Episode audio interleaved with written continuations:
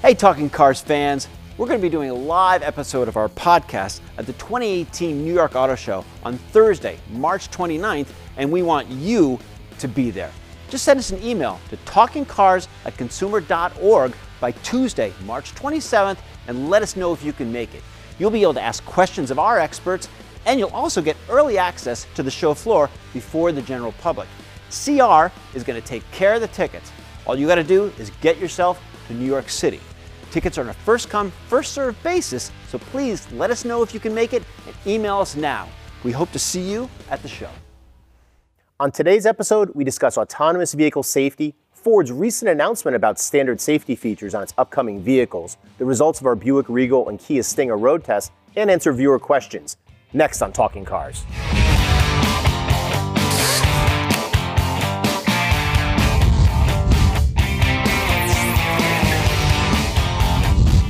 Welcome back to another episode. I'm John Linkov. I'm Mike Quincy. And I'm Mike Monticello. And first off, want to let everyone know why we're in the uh, the B studio today because it's spring. You know, we're wearing some some. Yeah, it's It is snowing. spring, but it's not. It's snowing five to twelve inches today. And, Um, and John has a short sleeve shirt on. it's spring for goodness sake, so I'm wearing that. And so we drove in in flurries just to make sure that we got this episode done. So happy spring to everyone. Don't listen to the Connecticut groundhog because he's a total liar saying that, you know, spring was going to be early. Also, other news, yesterday or Monday was our fifth anniversary of Talking Cars. So we really, really, really want to thank everyone who's stayed with us, who's given us questions, who comes back each week. You know, now that we're weekly, particularly, you know, because it was you asking about, you know, why why don't we have it on a regular schedule of weekly? That's why we're doing this now. So thanks very much. Here's to another five years, right? and love the questions and comments. Most of them. Yeah, most of them. You know, as, as, as uh, you know, the three hosts generally, you know, we're missing Jen, but you know, we- we're really having a good time, and we really like the show. We really like the viewers sending us information and, and questions. we're all wearing blue. That's for some, reason, for some reason. I don't know why. That's true. It's birthday blue. Anyway, enough uh, shenanigans. Uh, the first bit of news that we're going to talk about, very serious topic. Uh, recently, a uh, an Uber vehicle, an Uber uh, autonomous vehicle, was being tested in Arizona, and there's a lot of them going on in, in the, the desert Southwest. And it struck and killed a pedestrian. And you know, it's the first time that someone has been injured or killed by a uh, autonomous vehicle in testing. And you know, Mike, what were the, some of the circumstances that were, that were surrounding this? Because it is a very very serious topic. So it was, it was an Uber SUV. You know, they're getting working on their self-driving uh, program, and uh, it struck a pedestrian uh, at night in Arizona who was outside of a who was walking outside of a crosswalk. So there were some extenuating circumstances with this with this incident, and you know. Uh, Uber has since uh, suspended their um, their testing program for now. Uh, there's a federal investigation going on, and so we don't know all the specifics of this incident. But what we do know is this is proof that these systems, you know, the, the self, the promise of one of the promise of the self-driving car is that there's going to be no more fatalities, no more major crashes. Right, they're going to take the the The human element out of it. exactly Right. exactly. And this, this shows that they're not there yet. And the reality is they're a long ways from there. Uh, you know, what we advocate here is proceed with caution. You know, these systems are, you know, a lot of people say there's somewhere like 95 to 99% of these systems, you know, they, they can get to where they need to be. But that leaves like 1 to 5%. And it's that last percentage that is so hard to get right because there's there's high level decisions that humans make in a car. And certainly we're fallible, no question about that. But there's decisions you need to make. Uh, you know, maybe you hear a siren somewhere, you don't know where it's coming from. How is this self-driving car going to figure out where it's coming from and where to move? There's Right, a cop right. directing traffic. How, do, how does the self-driving car know where what to do when that cop is directing traffic? Well, well, you know, on that topic, I was going to bring up like the three of us are cyclists. So not only do we drive, but we spend a lot of time actually interacting with cars in a non-traditional way. You know, not on the road, but mm-hmm. not car to car. You know, and Mike, can you touch on some of that? Like when you're biking, like what what are some of those types of things that you do as far as the non-traditional ways of interacting, and that you know you're not a car with another self-driving car that would be looking at you. Right. Well, with, with cars with a, with a fairly aggressive like lane keeping assist, cars coming, if you're riding on the side of the road and cars coming upon you, the, the driver of the car is most likely going to kind of swerve to their left a bit to get around you. Right. But then Give you the, three sys- feet Yeah, but, but then the system is going to read that, oh my gosh, you're going out of the lane. And some systems Like- that we've like all experienced, assist, the like lane keeping, keeping assist, assist is pretty yeah. aggressive and, and pulls you back Right. into the lane. Almost hitting the cyclist, which was the thing you were trying not to do. Exactly. Right. Right. So, uh, you know, as, as we've seen either with, with this Uber example or just the self-driving technologies that we experience in our in our test cars, you know, it's it's not it's not foolproof. I mean, this is it's not working 100% of the time. It's not it's not it, it, it's not overtaking a good human judgment sometimes. you know, I, I think a, a big takeaway is that you know there's a lot going on right now law-wise. You know, the, the governor of Arizona actually on March one uh, um, issued an executive order to clarify that self-driving vehicles don't need to operate with a human driver as a backup. That may change, you know, after this incident. Um, there's two proposals in Congress going through right now that would eliminate some safety, uh, you know, have a federal law for, for autonomous vehicles, but it may dial back some of the safety rules that they have to follow. You know, it, it's a, it's an ongoing issue, and we're going to have a lot on ConsumerReports.org about this. Um, just in the, in the effort of time, we want to you know move on, but you know, it is a it's a big thing, and like you were saying. It's easy to get to 95%. It's that last 4% that's like going up Mount Everest. And this is a the first indication that, you know, there's there's still a lot of fine tuning or even macro tuning that has to go on. And maybe we should. It should be more a matter of you know in- instead of Congress trying to get uh, uh, get these cars onto the market sooner, it should be more about let's focus on making sure everyone is making them safe. yeah, lit- literally put a brake on some Yeah. of it and slow down. Get, get it We're right. all- get it right before you put it on sale. we're all for technology and development of these of these cars, but but safety is the Safety number is one thing. Safety is paramount. Um, on the topic of safety, Ford has announced uh, that they're going to have a system called uh, Co-Pilot360, and it's going to be standard on most Ford vehicles by 2020. Mike, can you give us a little bit of information on this? It's it's a pretty interesting advancement for a manufacturer that up till now actually was lagging uh, on the safety front compared to some of its competitors. Sure, I mean, you got to give, give Ford credit for taking initiative right now. I think that uh, you know they're, they're, they're joining uh, some of the other companies like Toyota and Volvo. Uh, nearly all their models have forward collision warning and automatic emergency braking standard. Right. Consumer Reports gives extra points when we're testing these cars for having this this equipment standard or, or available on almost every trim line. Ac- right across the line. Right. Right. And and so you know Ford is, is kind of maybe jumping ahead of the game by saying, all right, we're committed to this. We think it's good. The data shows that it's uh, it- it's improving uh, automotive and traffic safety. So um, I mean that that's I, I overall I think that that's good news. you might beg the question. What took you so long? Sure. But at least good. they're going in the right direction. you know, it, it's it's something. It really is something that I, I was looking at. It includes blind spot warning. It'll include lane keeping assist, including automatic high beam headlights. Not not as important in our mind, in our view. Although they're pretty those- cool. When they The work. headlights. Yeah. Oh yeah, no. The, yeah. the, The, the automatic high beam headlights are really They're cool. awesome. And it makes you because there might be a time where you actually, uh, you know, you turn them off because the car is coming towards you. You might actually forget to turn them back on. Exactly. And, And- these and- and- systems are getting really good to the point I, I keep thinking, okay, it's not going to turn it off. It's not going to turn it off, and then it turns it off. And and then you get into a test car that doesn't have it. yeah, and Yeah. I'm like, And you why think, do I have why to? aren't phys- the, why are the high beams popping this? on by Yeah. themselves? you know, did, did Ford need to do this, Mike? You know, Uh, here, here's the question. You know, what, because I, you know, in, in some ways they're trailing Toyota and Honda. You Right. know, and and Toyota, Honda, uh, Volvo, and Mercedes. Mercedes, um, these are the ones that have a lot of you know A B standard on most of their vehicles, or in some cases all of their vehicles. Um, I think they needed to, and by doing it in 2020 instead of the you know the, this this agreement by 2022, Right, between most of the manufacturers, manufacturers right. are going to have automatic emergency braking standard on all or most of their vehicles by that time. Ford is saying, you know, we're going to do it ahead of time.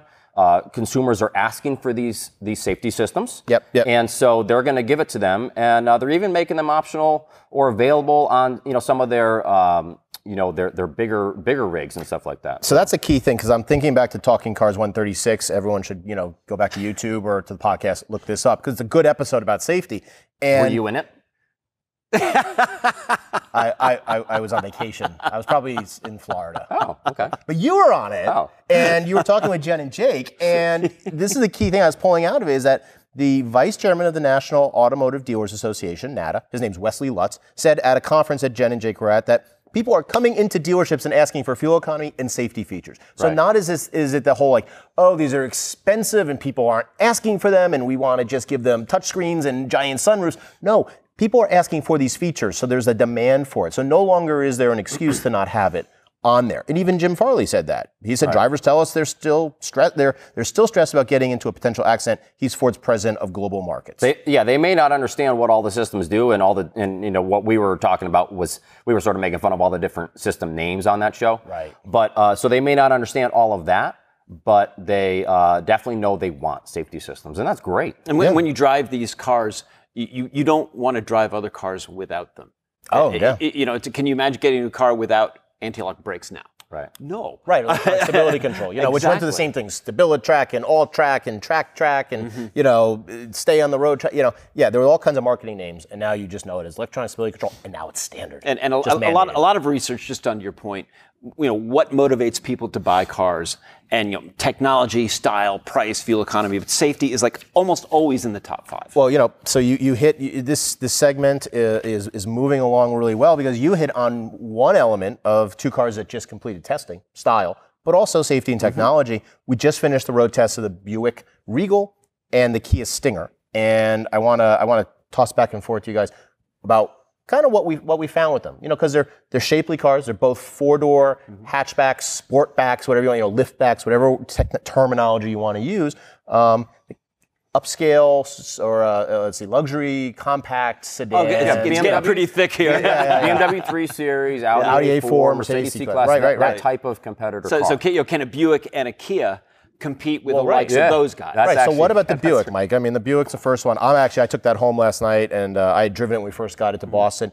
like the car, found some some faults with it, but you know what what did we say about it? and What what did we find? Uh, overall, I, I think that the, the redesigned Regal, it kind of lost a little bit of its handling edge. I think the last model Regal was one of those um, really those cars that flew under the radar, kind of an unsung hero. You, did- people had no idea how good the last Regal surprisingly one- good. Exactly. Um, so so this model not quite as engaging as the last one, but I mean generally pretty comfortable, pretty quiet. Pretty easy controls, um, not, not as sporty as the Stinger, which we'll get to. Right. But, or the but- previous generation Regal, which was based on a European. Exactly. Uh, uh, the um, one of the uh, Opels. Yeah, right. But but overall, I, I think the Regal is is a nice car to live with as long as you're not thinking uh, A4 or 3 Series because because it, really can't run with one of those. Right, right. Yeah, it, it, it's um, you know, it's a powerful engine. It's all-wheel drive. You know, so again, ha- the the the chop or the equipment to play in that category. Um, it runs on premium. Mileage wasn't great. You know, and uh, you have to go to consumerreports.org to get some of that information. Oh, that's a tease. Yeah, um, you know, but yeah, not as sporty, but a great cruiser on the Right. highway. Right. Um, but you know, one of the things, interior,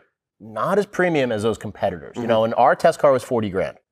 Uh, you know, thirty nine change, whatever. In that level, it was very nice, but it looks like an upscale Malibu. But it wasn't that nice. I got to be honest Right. with you. I fell asleep as soon as you said Buick Regal. I was like, Oh, um, no, stereotypes. so, no, but seriously, here's the thing: is that is it you know you talk you look at the numbers, and uh, you know the Regal actually came out a little higher than the Stinger. But if it were me, I'd be driving the Stinger. So tell us about the Stinger. But quickly on the Regal, the reason why not the Regal is just the engine doesn't sound uh, any, like anything special. The interior is pretty boring looking. The car is super quiet though. That- I mean, yeah, you, yeah, yeah. you- But there's just A nice there's highway just- cruiser. There's just very little that gets you excited about that car. Whereas the Stinger, just looking at it is exciting. Right, Okay. course. And here's the difference: the Stinger is based on a rear-wheel drive platform. okay. The the, the the Regal is not. It's based on a front-wheel drive platform. So the Stinger, even in all-wheel drive like our test car, has some rear-wheel drive tendencies. Meaning when you're you know uh, out on our test track, Right. you can get the rear to slide around a bit. You're mm-hmm. not going to get that with, mm-hmm. with the Regal. Not, that- not that that's the point to buy the car, but the point is this the steering Handling is- the chops are there. It, it ha, it's more eager to you know uh, attack corners. Hmm. It feels sportier when you drive it. It's actually slower than Yeah. the Regal, Right. Uh, but it somehow feels faster, and the engine sounds better. Uh, the interior is far sportier looking, even though uh, you know it's not necessarily uh, a grade higher in terms of its materials. But it's just a more fun car to drive. Bot- period. Uh, a- and if you get the V6 version, with Yes. the, the twin, the See, turbo, I, was the turbo say V6, We, we were we were we got a little spoiled because we got to borrow uh, the GT2 version, Yeah. uh, which which we have a video of, and it is th- that car. I- I would buy that car. It's so fun to drive. Now we we got the two liter turbo because that is the car that you know Kia feels most people are buying. We Yeah, try to, a we try to buy the affordable mainstream version. car. Yes. But man, that V6 turbo is good. I mean, sounds great, so fast. Mm-hmm. I'll s- I'll say this. There's one thing, you know, and this is this is something that, that's from our tech report, and it's you know gonna it's online. there's no reason that the car should be that stiff in the name Oh, the of ride, handling, yeah. the, the ride. You know, you can have a car that has great handling Mm-hmm. and it doesn't beat you up. You can do it No, better. Yes, it's People not a do it better. 911 GT3 RS. Okay, no one expects that to be the car. you- BMW, you know, Audi do it better. No they do question it better. about it. You know, but- so but- that that's so it's a first generation. It is a, an improvement. I would put up would with see it. it. Not- Honestly, yeah, I was going to say, would you put not, up with it? not a deal breaker Yeah, for me. not for me I, I'd, either. I'd Yeah. still go with this with the, with the Stinger, and, and it's one of those cars where people say that's a Kia. Yeah. He said, no, really. I Oh, mean, I've my- had that happen several times. And my neighbor came out of his house when I brought it home with this and took pictures and, and sent them to his to his college age uh, son. Yep. And said, check out this new Stinger. I mean, they probably think it's a Porsche Stinger. No, actually, it's a Kia. It's a cool looking car. I think it's a little J.C. Whitney catalog with a couple of the add-on pieces that look a little like uh, take dial it back a notch. It could still look really cool. It definitely stands out from the Buick. Even stands out from the new Audi A5 Sportback. I think yeah. the Audi A5 is a little plain. I, I would I would like to see how that rides and compares with the Stinger if I was putting down my Yeah. my forty to forty five thousand dollars or so. Um, so we're going to move to another segment. We're going to move to questions now. We've got some really good ones, uh, particularly one for these two guys here to talk about. uh, the first one we have a Camry Fusion question. I gotta say, it drives me nuts when you guys recommend cars based on opinion of what CR data says. So you know, recent episode talked about what you know people would recommend. I, I, I went to the data. Uh-oh. we always go to the Let data. you, He's went- a, he's a data guy. Let me tell you, the overall score, Camry's higher than the Fusion four-cylinder SE. The road test score, the Camry's higher. The Camry has better NHTSA crash test scores. The Camry has better owner satisfaction rating from owners, uh, you know, who answer our surveys. Camry's far more fuel efficient, quicker, has better seat comfort, controls, and fit and finish. Ford has a better ride, better headlights, better handling. But like we were talking about before, sometimes we have a personal feeling Right. of a car that's you know not going to match up exactly with the numbers.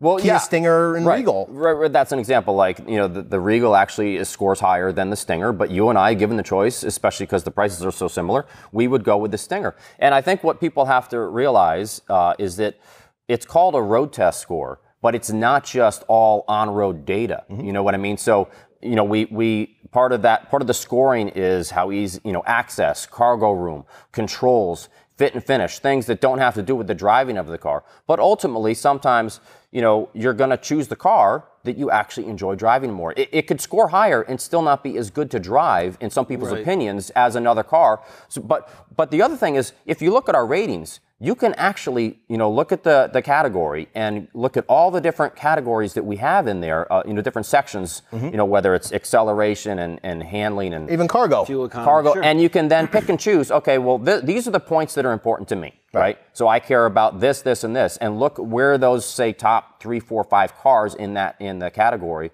score, and then you can kind of choose your car from there. Right. Well, you know, I mean, the scoring, Mike, is is everything's compared apples to apples and within categories so that it's even. But again, there's there's personal feelings about oh vehicles yeah. as well, I, I- I think it, it but not in our ratings. I, I'm, I'm, I, I would bet that a lot of people that watch Talking Cars would love to be a fly on the wall when we have ratings meetings Mm-hmm. because the numbers are what the numbers are. But we, that doesn't mean that's the one we'd buy necessarily. There are times that, that I've been on the podcast where we're, you know, we're comparing car A to car B. And sometimes I'm going to err toward the side of reliability. You know, yes, the, the Toyota RAV4 is not a sophisticated, smooth, quiet SUV, but man, the reliability is pretty good. Right. And there are times that that's what's most important to me. Yeah, if you're Um, buying it for the long run, you might go with the reliability. And sometimes, honestly, it's style. We like the way certain cars look. We, well, you know, and that's know, and, and that, but, but, but that's that's how people think. I mean, we have we have millions of subscribers. We send out surveys. Mm-hmm. We ask people about owner satisfaction. We ask people about reliability and all this other stuff. So we have data on really really low rated cars. Why? Because our subscribers buy them. Right, right, right. Well, I mean, that's the thing. People don't just you know go in there and make it a pure analytical decision. There's a lot of emotion in it. So that's gonna that that kind of giving into it analytical gives us our next question. Mm-hmm. Hey, CR, I'm considering a compact crossover. Keeping my 2008 Saturn Aura 3.5 V6, but I want something that rides higher and smoother over Michigan potholes and in bad weather. Torn between the 2018 GMC Terrain and the Hyundai Tucson. Seen the Tucson has superior crash test results from the Terrain. Mike, I've got some opinions on this, but you know, give me a couple thoughts. you know, if you want something like the terrain, I'd go with the Chevy Equinox, which is uh, a better vehicle uh, we found in our testing for less money. And so you're, you're getting more vehicle for the money. But even then, I- I would say, you know, skip uh, probably that as well because it's not one of the higher scoring uh, cars in the category. Right. I would go with you know like a Subaru Forester, Toyota Rav4, Honda CRV, or my choice, Mazda CX-5, because I love the way it drives. So I mean that's what I would go with. You know, there's- and get the and get the 17s like we did on our car. Right, 17-inch Uh, wheels. 17. I'm sorry, yeah, 17 inch wheels because that's going to help the ride comfort. You don't want 18s or 19s or anything like that. Especially you know he's talking about he or she is talking about uh, potholes in Michigan. Right. Go with the go with the smaller wheels and tires. Well, there's a new Subaru Forester getting introduced, so you could probably get a good deal on one of the existing ones. Mm-hmm. So for that one, Mike, what would you choose? Uh, you know, Mike almost kind of took took the words out of my mouth. Yeah. Look at that. We're thinking That's like why. again. That's why I go Oh, first. goodness, yes. That's why I go first. Well, so, I mean, so if- Foreshadowing. I, I had a couple thoughts. If you're looking at the Tucson, really, um, there's a new engine coming out because the two engines in our test, one was a little quicker, but Right. they were both kind of dogs. There's a 2.4 liter four cylinder getting introduced this year. Uh, crash test is a concern if you're really focusing on the terrain because it's a brand new vehicle and the NHTSA scores for the Tucson outscore the terrain. So you're talking about an older vehicle getting better crash test scores. A- a- again, like Mike Mike said, th- neither one of them are, are, are stellar in the category. There are better options. CRV, RAV4, CX5. Yeah, the, kind of the way that I, that I split it up is, is if you want a quiet, comfortable ride, I would go for the Forester. If fuel economy is number one on your priority list, I would go for the RAV4 hybrid. And if it's fun to drive, it's CX5. Sick. So I mean, I'm taking basically your choices and just you know refining them just my touch. awesome So- choices. awesome choices. Okay, egos. um, love fest is going on. La- uh, third question: I'd like to buy a used German vehicle. Uh, danger. Considering a 2008 to 11 Mercedes-Benz E-Class, a 2014 Audi SQ5, the sporty one, 2013-15 Audi S4 or A4, 2011 to 13 BMW X6. Here's where it gets a little tricky. I intend on keeping it as long as humanly possible, 15 to 20 years. I do appreciate wanting to have a vintage car. Good luck with that. I am not interested in additional costs of certified pre-owned CPO or patronizing a an OEM. He means a dealer, and do not like wasting money. Should I look elsewhere? Yeah. That's a tall Well, order. I mean, look, probably should look elsewhere, but at the same time, uh, you, you know, so first of all, we don't have data, we don't have reliability data on all these vehicles in terms Right. of like, we don't have it on a BMW X6, we don't have it on an Audi SQ5, we don't have it on an Audi S4, but we have corresponding, we have data on Audi Q5, we Right. have data on A4s. Audi A4, And the BMW X5, and which we is have the X5. sim- yeah. So, of these choices, because I like to first deal with you know uh, their question, you'd you'd go with the Mercedes E-Class Yeah. because of all of those cars, it's the only one that reliability-wise we rate as or used car verdict. Good bet. That's what, that's if you look Yeah. at all of our used car ratings. But I also you gotta give them credit. For, for the positivity Yeah. of, of keeping the, the German car from 15 to 20 years. yeah. And not only that, if it, you know, it's it's going to be uh, whether whether it lasts that long or not. Uh, you're it's going to be more expensive to uh, maintain and repair than a lot of other cars, like Japanese cars, especially you know because it just That's costs a key. more. I mean, I had I kept my '96 Audi A4 for 14 years, and then sold it, and it lasted another five years, and then the guy blew the engine somehow. Um, you know, but you have to have a good personal mechanic. You're gonna have higher hourly rates than some some Yes. competing, like you know, the Japanese you guys spe- specializing in in cars from Japan or Korea. Um, I, I did some reliability stuff. Q5 above average, Mercedes Benz above average. The Audi A4 S4 is, is more average than than the others. The X6, based on the X5, oof, those years do not run. Run from the 11 to 13 wanna skip. X5. You'd wanna we, skip we, that we've probably all been asked about buying high-end German cars, and and to me, the red flags are always when it's out of warranty. You got to make a commitment to this, and by commitment, I mean a financial, Financial commitment, commitment. to keep Right. it going. Uh, you know, to answer this person's question, I really, I really wouldn't choose any of them. Uh, Consumer Reports, uh, we, we just published an article called uh, "10 Cars Proven to Get to 200,000 Miles and Beyond," and I have to say, there wasn't one German car on the list. Yeah. So um, I, we wish you well. We wish you good luck. Um, but uh, this is a commitment. I'm not sure I would be willing. They to might, they might be on the list of get to 200,000 miles and beyond for $200,000 or less. Um, but so we're gonna we're gonna So mean. Final question here, special one for these two guys. Quincy and Monticello have an interesting relationship. I can't tell if they're best friends or if they despise each other.